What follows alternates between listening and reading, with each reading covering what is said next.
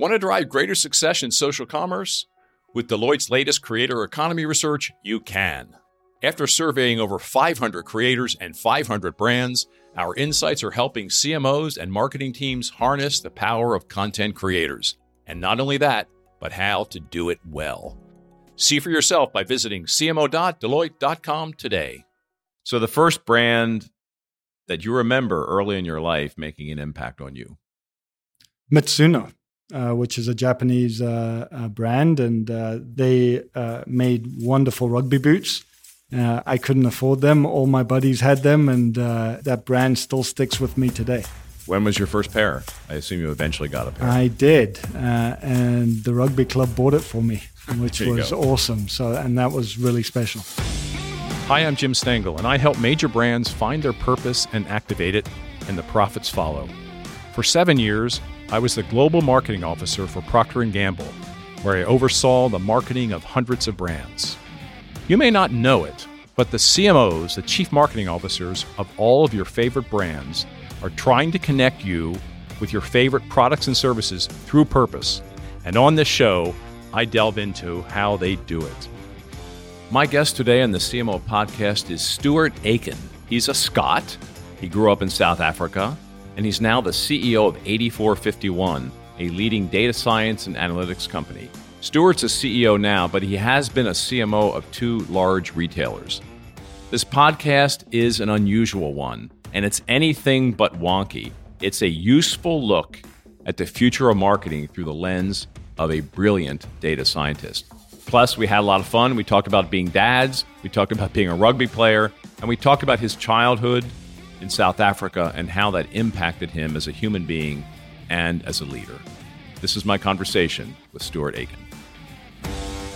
Stuart, you're the first Scot on the C M O podcast, and the first person who has been a C M O and a C E O, and you're the first advisor to the Federal Reserve Bank of Cleveland that we've had on the podcast. And a U S citizen, thankfully. So. Well, congratulations. Thank you. So are you really an advisor to the Federal Reserve Bank of Cleveland? I am on the Business Advisory Council here in Cincinnati, and uh, yes, I am an advisor to the Fed, and I uh, was asked to actually join the Fed up in Cleveland, but the time commitment was just crazy. You've done your research. I'm so, impressed. Yeah, well, what's that like, being with the Fed? Oh, it's phenomenal. Um, uh, it's been a great learning experience, uh, understanding, listening to how they think about the economy, uh, what they focus on, obviously two areas of focus, uh, regardless of what others believe the focus should be.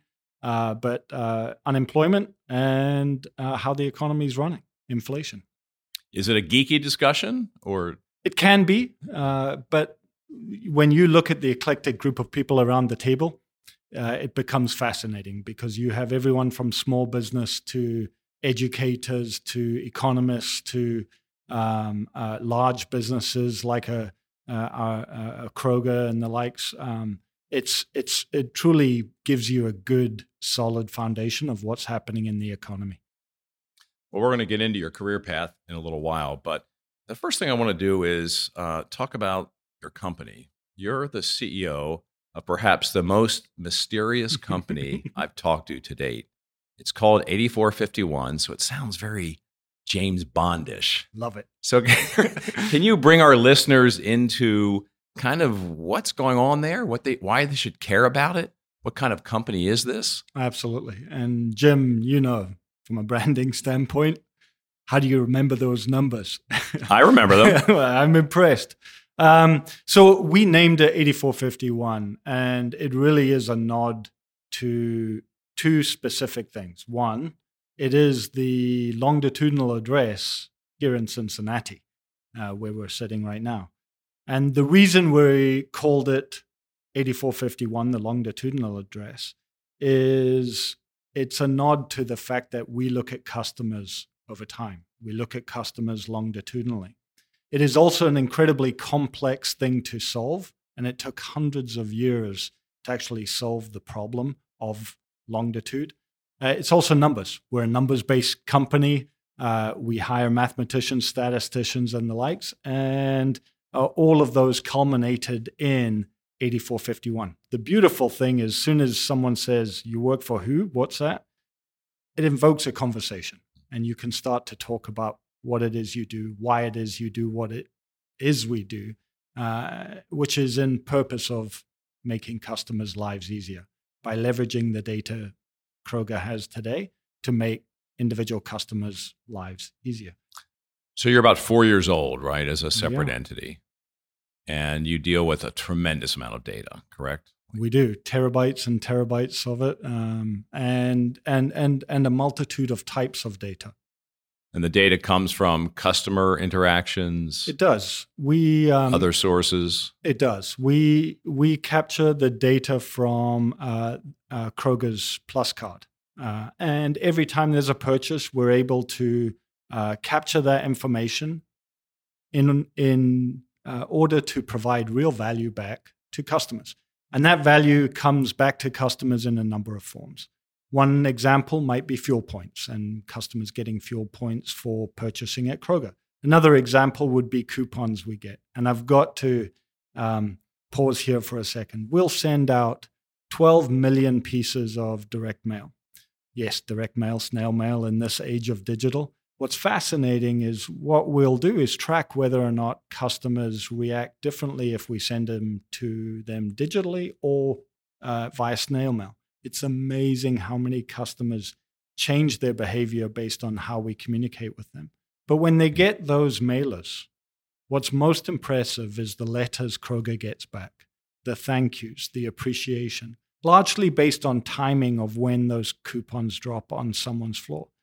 If someone is genuinely struggling to get to the end of the month and they get a coupon for a free chicken or a discount off items they typically buy, that value to that individual household is enormous, and it's extended to the brands, the C P Gs, as well as to uh, the retailer themselves, in this case, Kroger.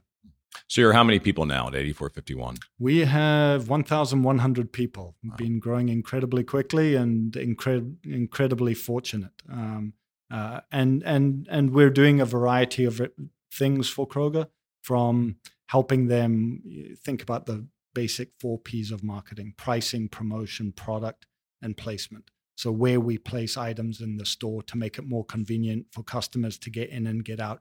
The past always used to be, oh, you know, hide the milk so that they have to go all the way through the store. No, how do you make it more convenient for customers who just want a gallon of milk to get in and get out? So how do you start thinking about these things differently?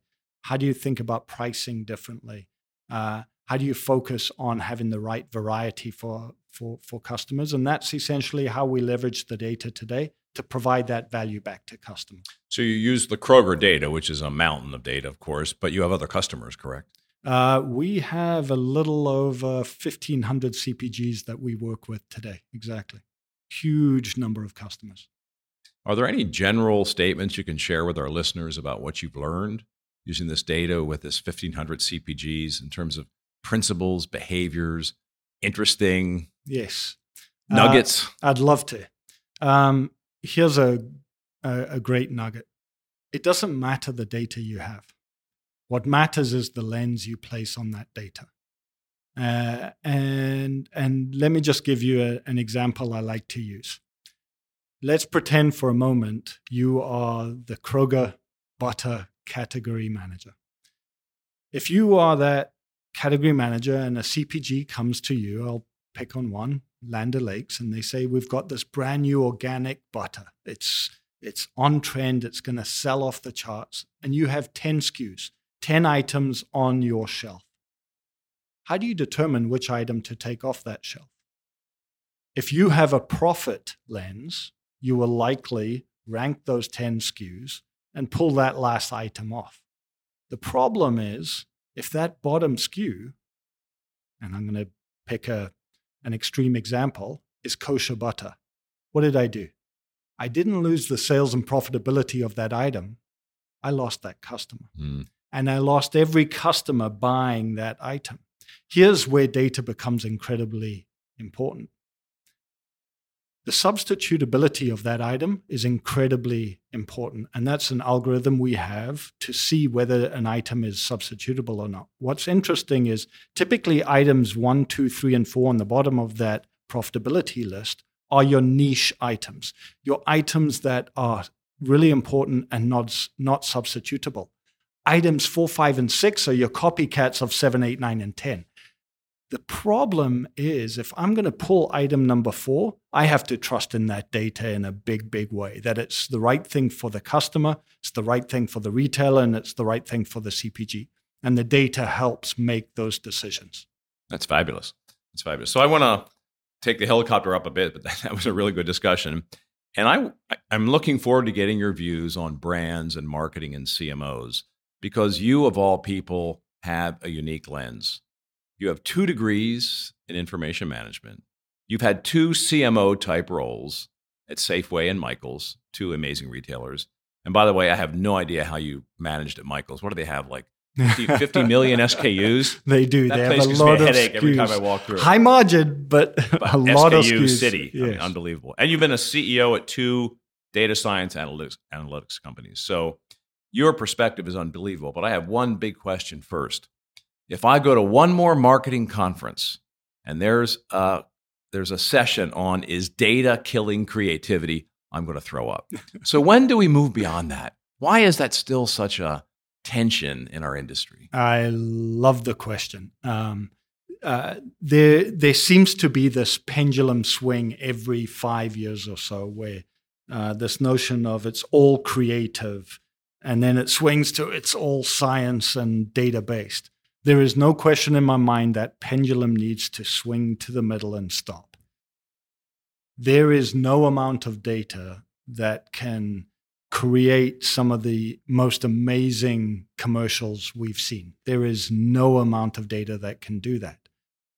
But it's the nuggets and insights that lead to that incredible uh, uh, perspective that I think is priceless. So how do you marry those two pieces? It's the marry marrying of the data and the science that gets to um, the heart of problems. Something P and G is famous for, and I'm going to pick on uh, an example, one of the best examples uh, I can think of. And I have no doubt in my mind you will know the example I'll share, and it's the Like a Girl uh, uh, commercial. For always. Then, for always, mm-hmm. exactly. Um, uh, twenty fifteen commercial. Unbelievably powerful, right? That the nugget was um, a girl, a young girl, doesn't run like a woman acts when she's asked what um, uh, a girl runs like, or a boy or a man is asked what a girl runs like. Why? That's the nugget. That's the insight. And then the portrayal of that was the creativity, which was just priceless, where they just filmed people, didn't ask them to act. It was all natural. And you saw that. That's powerful. And for me, that's a great example of marrying those two pieces like nothing I've seen before. Yeah, it's been a great thing. And they've stayed with it. And it's continued to be grow, successful. grow the brand and be successful. Absolutely. So I now want to go back a little bit to your upbringing and go way back in the life of Stuart. And you're a Scot, uh, born in... I was actually born in Cape Town, South Africa. You were born in, okay. Both my parents are Scottish. Scottish, but you were born in South Africa, and you were raised largely in South Africa. Uh, for ten years in South Africa and then moved to uh, to Scotland. Mm-hmm. And you were raised, at least part of your upbringing, with, uh, with a single mom? Uh, most of it. Most yeah, with a exactly, single mom. Exactly. You were a big sports person. Yes. Rugby and swimming. Yes. yes. And you eventually went, you know, went to university at Scotland and studied uh, information management and got two degrees. Correct. And and I think went on to be a professor, which we'll talk about later. So what about that uh, upbringing, which uh, versus your peers here in the U S, probably a little bit unusual.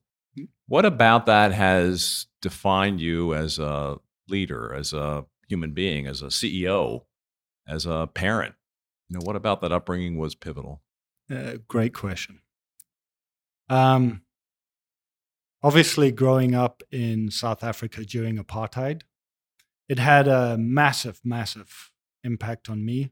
But as a young child, you know there's something happening here, and being open to seeing what's actually happening around you, regardless of what the news or whatever, which was clearly being um, uh, propagandized, uh, that had and still today has a huge impact on me. But going to Scotland, I thought I was leaving this notion of um, bigotry. And the first question I was asked when I went to the U K was, which football team, soccer team did I support? And it was, is, are you a Rangers or Celtic supporter? And I wasn't being asked what football team I support. I was being asked what religion I was. And that same bigotry that existed in South Africa existed in the U K, but on a completely different basis. And this notion of bias, the Like a Girl example, um, I I, uh, I actually chair the um, the uh, uh, network of executive women, Women's Edge at Kroger, single mom, others who've been oppressed for way too long, women in the workforce. Um, that has had a massive impact on me. And being able to look at someone and say, regardless of your race, your background, your creed, it doesn't matter. Why am I any better, worse than you are? We're not. We're human. We're people. And as a C E O, seeing everybody in the organization as no different than me helps me. Uh, in the office, I don't have an office. Um, I sit in a cube the same size as everybody else. I love that. I get to know my team. I get to know my people. Um, we, we've uh, got an amazing H R leader, uh, Beth Giglio, and she has helped us move massively forward in who we recruit, how we recruit. We were going to universities that were white-dominated males. What are we doing? You know, um, if you look at STEM programs, only thirty percent of STEM programs have uh, women in them. How do we bring more women into that space? forty-three percent of our team now is women, and and and honestly, it's they work a damn sight harder than some of us white dudes. So, so forty-three percent of your data science company is women. Yes, fabulous. Absolutely. And and uh, constant focus on pay equity. It's a massively important thing to me and my leadership team and and and Kroger. Uh, uh, there's a talent pool out there that people are leaving behind. It's a huge opportunity for all of us. So how has my background uh, affected me? It's affected me in looking at everybody, every opportunity to help our company be a better company, not based off of who's the easiest to hire, but who's the right person to hire regardless of their background. Stuart, I want to get now a little bit more into your career. And it's been heavy in retail and technology, right? Mm. And you were a professor for a while, but you seem to have abandoned the classroom and gone into industry and into retail and into analytics. So what was in your mind? Why did you make that move? Why did you jump? You were in academics. Yeah. From what I know about you, you probably enjoyed that. Loved it. So what compelled you to shift? Uh, great question. Um, yeah, I taught artificial intelligence back in the early nineties when it was uh, nascent. Very. Uh, and um, landed up getting into I T. I was a programmer in Silicon Valley. I thought I was going to be a bazillionaire, failed miserably, but uh, a great learning experience. What got me to shift was people. People taking bets on me. Uh, people seeing something, quite frankly, I didn't see in me. Um, and uh, these are prominent people today in um, uh, the the retail world. Brian Cornell. Uh, uh, he C E O of Target, yeah, still a phenomenal mentor of mine, and and took a bet on me to move uh, to Michaels uh, with him uh, from Safeway, and he uh, took a bet. Uh, the the the current C M O uh, or the V P of marketing at the time, Mike Manassi took a bet on me to move from I T to marketing. And I think about that an awful lot. These were big, big bets individuals were play, paying and and and and put in me. How can I pay that back? How how do I look at an individual and say, there is something there that I need to pull out of of someone else, and and how do I pay that back? Uh, you know, I'll be forever in debt with these people who took big bets on me. It wasn't me. I didn't plan anything out. These were truly bets taken on me. What would you say is the key to success for today's C M O? If you said data, you wouldn't be the only one. At Deloitte, however, we believe data is only half of the equation. The other half, story. Because data is the language of business, but story is the language of humans. And we believe the most successful C M Os know how to harness the power of both data and story. To learn more about Deloitte's C M O program and how we can help today's C M O succeed, visit c m o dot deloitte dot com. When you were back in school, did you think you would have a career in academics? Absolutely. Uh, I, listen, one day I'd love to go back and and, and teach that. Um, you know, I, I wanted to be a P E teacher. I wanted to, uh, uh, I, I love working with kids. In fact, my son's just started university, and what's he going to be? A teacher. Good for him. Fantastic. Uh, but um, yes, I will. I will go back and and, and teach one day. I'd, I can't wait. So academics to Safeway to Michaels to dunnhumby, another data science firm, and then to eighty-four fifty-one, which is affiliated with Kroger. So what about that career? Where was it the toughest in that career track so far? What what what job, what assignment, what time was really trying for you? Man, I'd love to ask you that same question. I have a good answer for that. I'll, we can go there if you want. Good. We we yeah. should, because um, uh, I'd I'd love to know if it's similar to uh, to to mine, which is honestly, the higher up you get in an organization, the more, quite frankly, out of touch you are with what mm-hmm. you know, getting your hands dirty and actually having a real impact. The impact you have today. Well, I have today is picking the right people for the right job, coaching, mentoring, pushing, um, lifting up. Um, and you see them grow, and that's the gratification you get. This, the instant gratification I had when I was a coder, there will never be anything like that again. You know, I'd, I'd, I'd work until three in the morning, be back in the office at seven, nothing like it. Um, But today, the hardest part is genuinely not having my hands around the data. Um, just uh, knowing I have to do everything through others mm-hmm. is, I miss the work. Yeah. The short answer to that question for me is when I was at P and G, actually, I wasn't terribly senior, but I was sent to an acquisition. Mm. And the acquisition was not happy about being acquired. And there was just a fundamental lack of trust. And to be in an environment where there is no trust is the toughest. So, how did you build it? Through behavior, through action, through consistency, through openness, through uh, seeking for win-wins, for not being the arrogant acquirer, to be a translator, and to try to preserve what was special about the business and brand while becoming part of P and G. Right. So, because at the end of the day, that was the acquiring company. That's right. But building that trust. And trust is such an important word, especially in something like that. It's essential in, in everything. But but that was hard. That was hard on my uh, business life, personal life, because it was just, uh, it was all in. Did you move your family too? Yeah, yeah. Oh, yeah. That's the tough yeah. part too. So it's, uh, but anyway, um, I want to get back to you. Uh, you've now been a C E O for ten years. Yes. So I want you to talk about that ten-year span. How are you a better C E O now than you were ten years ago? What has changed in how you lead?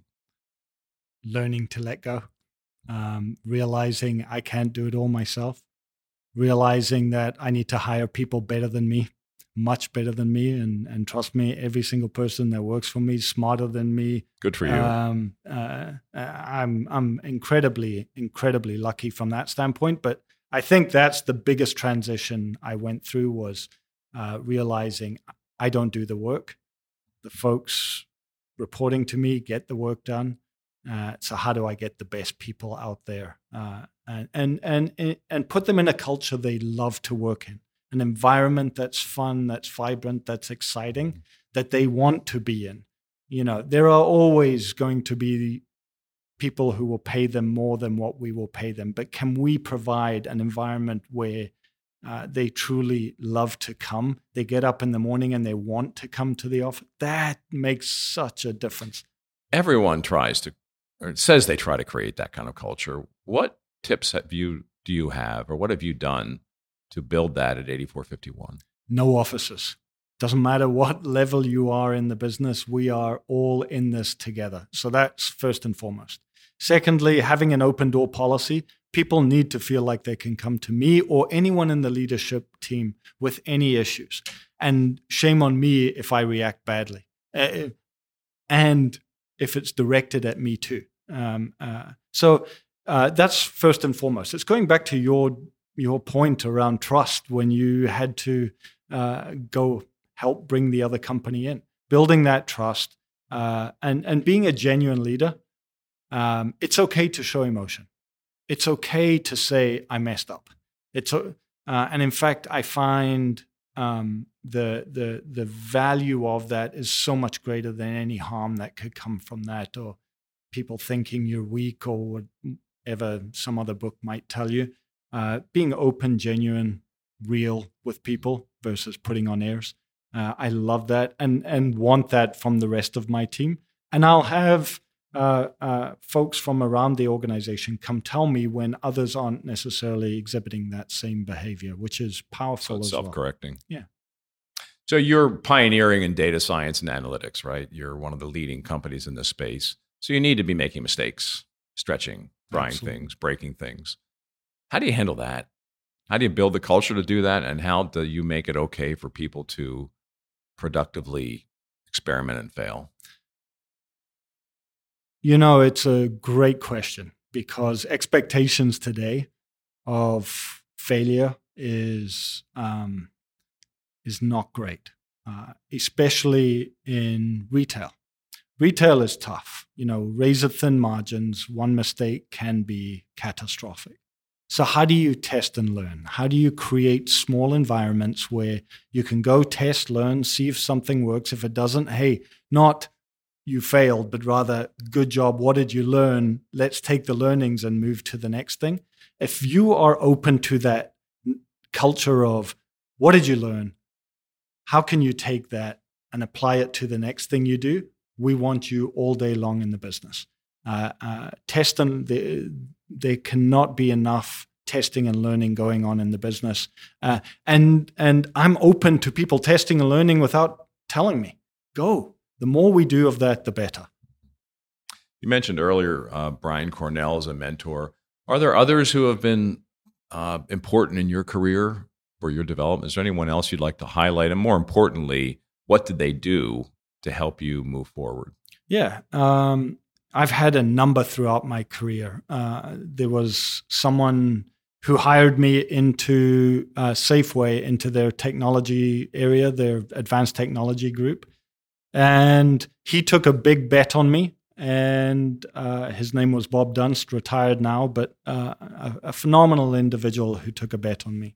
Mike Manassi, who ran uh, uh, marketing for Safeway, took a bet on me. Brian Cornell took a bet on me.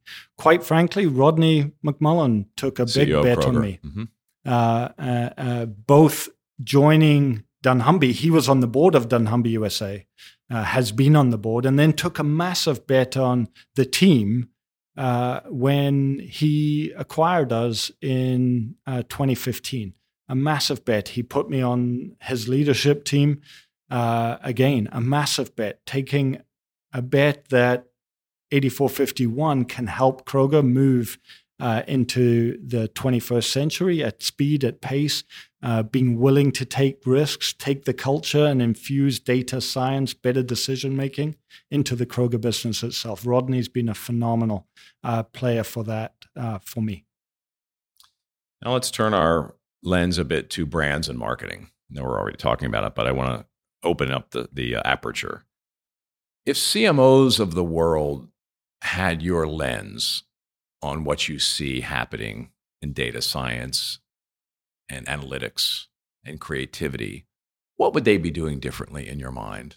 How would their how would they spend their time differently? How would their jobs be different? How would they, you know, how would they recruit? How would they work with their partners? So talk to me a bit about that. Let me ask you a quick question, because you'll probably have it off the top of your head. What's the average tenure for a C M O About today? Four and a half years. Four and a half years. That's on the forefront of a C M O's mind. And that's a problem. And how do you move away from that? Because that fear of being moved on is too prevalent, which means C M Os are less likely to take risks, take that step step forward, do something different that the brand maybe hasn't done before. Uh, go do research that actually reveals a nugget that is truly priceless, and then how do you creativ- uh, uh, creatively bring that to life in ways that has, hasn't been done before? Um, we're about to do that with a hundred and thirty-six-year-old brand at Kroger. And we're taking a bet. And we believe that this bet could be huge for Kroger, uh, but it's a bet. Um, uh, but it's based on data science. But from a creative standpoint, is a massive shift from where Kroger's been before. If you think about it today, uh, the Kroger brand plays in a space that is a sea of sameness. We have to break through that sea of sameness that is retail today and truly talk to customers in ways that are new and unique. For me, that's what C M Os need to be doing, thinking about um, the brand itself, em- embracing the brand, understanding that brand, and then talking about it in ways that are new and unique and relevant for today's society, not a society even twenty years ago. I can't wait to see what's coming. A little teaser and, for you. And we're talking about a one hundred twenty billion dollars company That's right. doing that. That's this right. is not a small feat. Yeah. So, uh, um, yeah, no, it's exciting and uh, looking forward to it. So you you have a window into hundreds and hundreds of C P G companies and obviously Kroger, and uh, and you're you're in touch with what's going on in the industry. How should marketing and brand building change as we look forward? So as I look at the C P G, so if I take a little step, uh, further step back from what you just did there, Jim, um, C P Gs today are looking at all of these small brands popping up. It doesn't matter what category you're in. Every, everywhere. Everywhere. Um, I'll pick on beer for a moment. Mm-hmm. Uh, but the craft beer industry is insane. The number of new microbreweries that are popping up all over the place. And what the large C P Gs are doing are trying to buy them up left and right versus going, what, did it, what is it that these brands are doing that we're not? Um, and versus trying to emulate that, create that, have incubation within their businesses. They're trying to buy that incubation versus creating it inherently based off of what consumers want. The biggest issue, quite frankly, is how quickly consumers are changing today. You know, thirty, forty years ago, uh, that cycle of change was there, but nowhere near the frequency it's, that uh, mm-hmm. it's happening today. So for the C M O today, understanding that frequency of change and being able to adapt and, in fact, in some cases, lead and create the change that you can see coming. And the, it's there in the data. Uh, it doesn't matter what field you're in.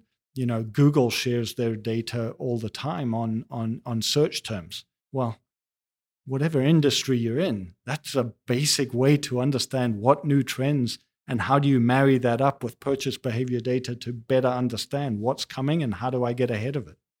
So what's your feeling? I know this is kind of maybe an unfair question, but which categories or which brands or which companies do you feel are taking advantage of these capabilities? I mean, obviously you're working with Kroger. So if you look beyond that, which segments? Is it financial services? Is it, is it automotive? Which ones do you think are leading the way or more progressive? Uh, what's going to happen in financial services in the next ten years is going to be mind-blowing. When you start thinking about uh, blockchain, uh, uh, the fact that even my mother talks about Venmo today, uh, how quickly the financial services industry is going to change, who's going to get in there, who's going to be the next Uber of financial services is just going to be mind-blowing. I can't wait.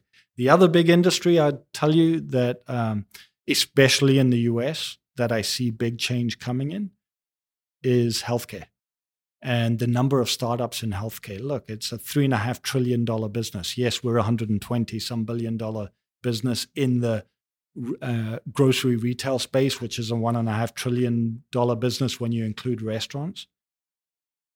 Healthcare is a three and a half trillion dollar business that's not been disrupted, that needs disruption. And you can see all these startups coming. Uh, and, and the big issue I see in healthcare in America is seventy percent of the dollars are spent on the um, uh, managing the, the issue once it's become a major issue versus preventative medicine. No, uh, most westernized countries focus on that preventative side. Where I see big change coming is on that preventative side. In the U S, incredibly quickly. Startups left and right in that space, such a huge market space. And by the way, it's going to be phenomenal for people. And think about grocery. You know, the three biggest disease states in America are caused by food. Right. Hypertension, heart health, diabetes. And diabetes. Exactly right. All food related. How can we help uh, consumers make better choices? For example, sodium. I've analyzed my data seventeen ways to Sunday, as you might imagine. Of course you have. And and I've got high high sodium in my diet. I'm not going to, and the number one item I'll share, bacon. I'm not going to stop eating bacon. But if I buy low sodium bacon, low sodium butter, low sodium salt, low sodium, I can have a dramatic impact on my purchase behavior, on my sodium intake, just by doing lots of little changes. How do we pr- bring that to At to scale. Customers and help them at scale. That's what Huge you're going to see. Major change in healthcare coming. It's exciting.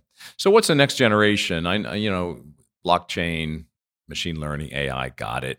But as you think about data science and analytics going forward, what are you excited about? Kind of the next threshold. Uh, wonderful, wonderful question. Um, you know, uh, bef- I'll, I'll, I'll, I'll push on that a little.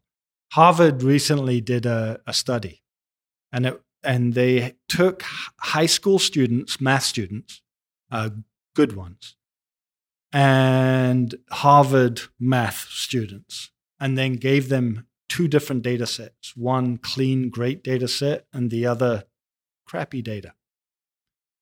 Which one could provide the best algorithm for predictive whatever? It doesn't matter. The best data won every time. Data matters. So how do you have the best data? Because that algorithm, that A I that you're using only works on the best data set. Now, how do you take data, and f- forgive me right now, but if you have evil in your mission statement, that's a problem. But how do you take data, protect it for your consumer, and then provide real value back? And at Kroger, we provide real de- value back for the data that we get. We see that genuinely as a privilege, uh, not a right. And that privilege needs to be returned by giving value back to customers, giving them those offers, those coupons, those fuel points, et cetera, giving them great prices on items that matter most. At the end of the month, the terrible twos when people are struggling to get to, how do we put smaller items in the ad, those sorts of things. For me, the future of A I, the future of um, uh, these algorithms is based on having the best data set and then having the right lens on that data with the right intent. Uh, uh, that's the future. How do we ensure we have that good data going forward? It's Clean all in data. The collection. It's good data and then data that customers are very open to you having because they see value in it and being transparent on that. And uh, in the U K uh, or in Europe, G D P R has forced that on companies. And at Kroger, we're looking to get ahead of that. You know, C C P A in California right now, new legislation uh, that's coming. And in fact, Nevada just passed theirs uh, in, uh, uh, that will take place in October. But all this legislation is coming because of some of the negativity and bad things that have happened in the past. How do you get ahead of that? How do you um, then uh, deliver real value to customers with real transparency? And that's what Kroger's trying to do. I'm going to have to end this beautiful interview with a series of kind of lighthearted questions, but they're also meant to get at some insights from your background and your okay. perspective in the world. So call it a, um, a slow lightning round. Okay. So the first one is, you're a quant kind of guy, right? So what's the geekiest thing you do? The geekiest thing I do. Um, so I love to ride my road bike. And I analyzed the data on my road bike, seventeen ways to Sunday again. Uh, uh, I use an app called Strava, and I will uh, uh, use that to better my time every time. The amount of data I have on cycling is just Do you insane. Share that, or it's just for yourself? Just for myself. That's, That's very geeky. my geeky. Thanks. So how many bones have you broken playing oh, rugby? Great question. I broke my neck. I've had a disc oh. removed from my back. Uh, my hands are an absolute disaster. Uh, so uh, too many to count. Nine knee surgeries. Uh, it's it's it's a rough sport, but I'd never change a thing. Do you still play? I have wish. Uh, my knees gave out, which is why I swim, which is why I uh, ride my bike now. Uh, but uh, I was paid to play uh, through university, and um, Uh, just a phenomenal, phenomenal sport. Came second in the country in the U S two years running. I played on an all Tongan team in San Francisco, and uh, we came second in the country two years running. Wow. My nickname on the team was White Chocolate. I took that as a great compliment. So, tell us more about the nickname. It was an all Tongan team. And okay. All right, I was got uh, the, yeah. the, got it. The one gringo. So your favorite ritual at eighty-four fifty-one, is there something you do every day or week or at the end of the week or end of the month or around holidays?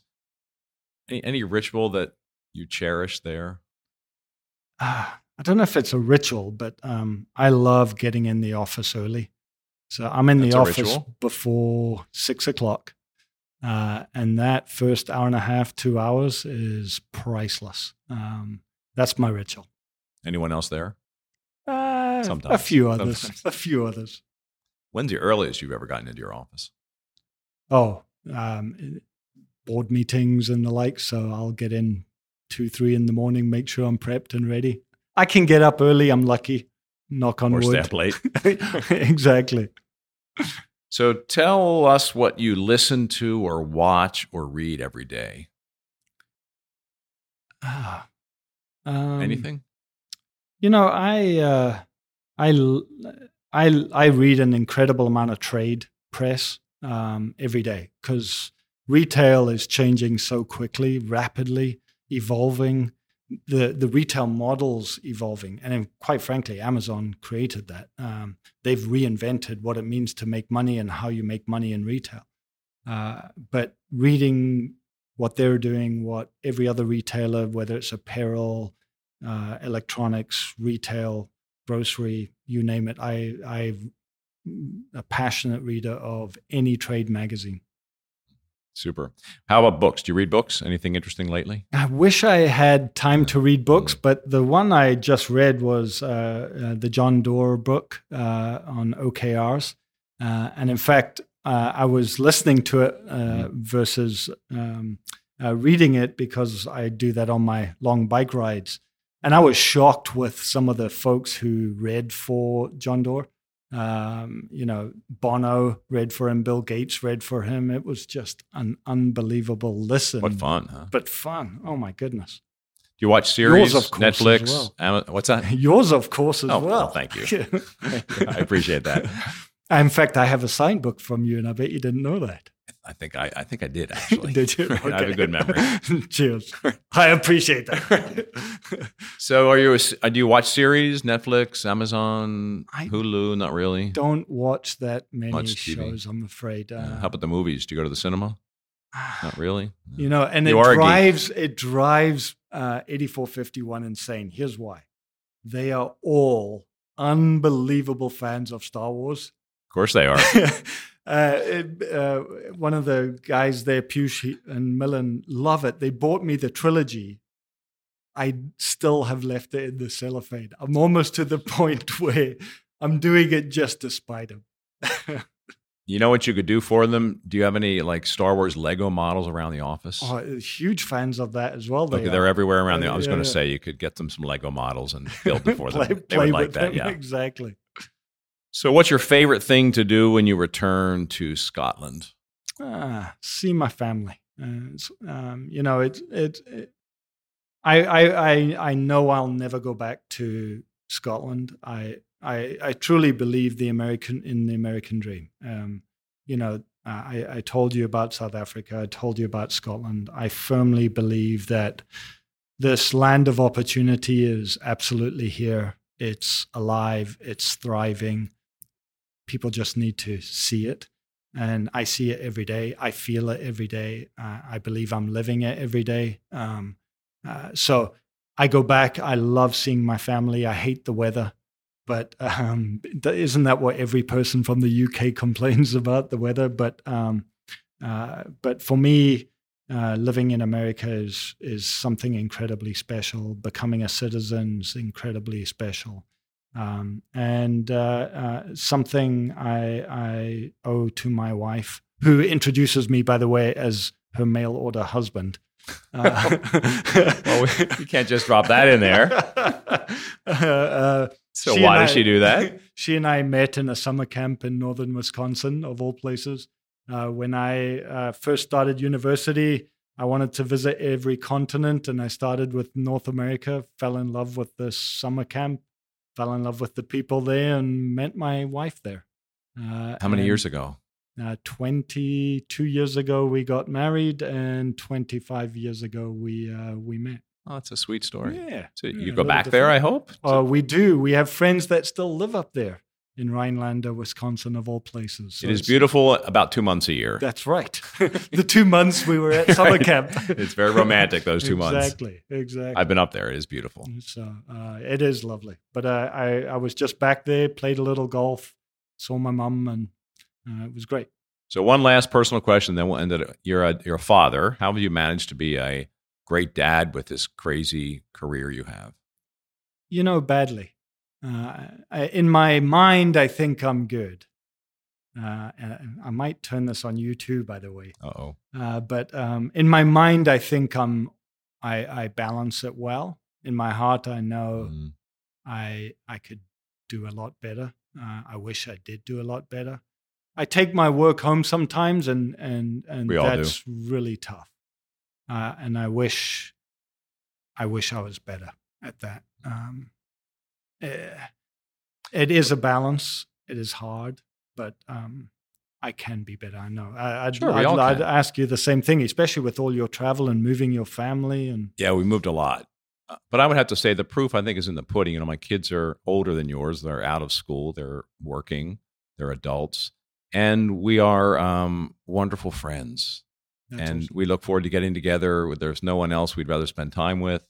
And uh, and that didn't just fall out of the air. Do you take them on family vacation? Of course we do. There you go. Yeah. That's it. We just make a point of being together. And we just had a family wedding, which was just really very special. Do you ever talk about the travel you had and the amount of travel you had and oh, yeah. the impact on sure, the kids? Sure, sure. Yeah. yeah. So, and, and some of that, they they participated with us, you know, because we we... When we lived in Europe, in Eastern Europe, we just we didn't travel back to the States. We traveled in Europe in just Europe. to see everything we could when we were there, and what they love those memories. Yeah, and they talk about it like it's a great shared experience. Yeah, exactly, and stuff you can talk about today, relate to today. Yeah, yeah, that's phenomenal, and something many kids would only dream of. So yeah, that's um, right. It's a great opportunity. Lucky for your kids. Absolutely, yeah. absolutely. So, final, final question: who would you like to hear on the C M O podcast? Ooh. Well, I'd love to hear Rodney. Rodney, uh, the C E O of Kroger. And uh, Brian Cornell. C E O of Target. So two of the most important, biggest retailers. And two and, individuals and who are wonderful huge. leaders with great stories. who had huge influence on my life, and it's exactly why I'd love to hear their stories. We will see what we can do, but great idea, Stuart. Happy to introduce you to both. Thank you. I appreciate that. Generous and personal, and uh, it's been a fabulous yeah, yeah. podcast. Thank you. I appreciate you having me. That was my conversation with Stuart Aitken. What I loved about this one was this gentleman's honesty, his sincerity, his passion for his work, his passion for his team and his people, and his genuine view that the future is bright if we use data in the right way to help people and help customers improve their life, make better decisions. That's it for this episode of the C M O Podcast. If you found this helpful and entertaining, I would be so grateful if you could share our show with your friends. And I would be super happy if you subscribed so you can be updated as we publish new episodes. And if you really want to help, leave us a five-star rating and a positive review on Apple Podcasts or wherever you listen. The C M O Podcast is a Gallery Media Group original production.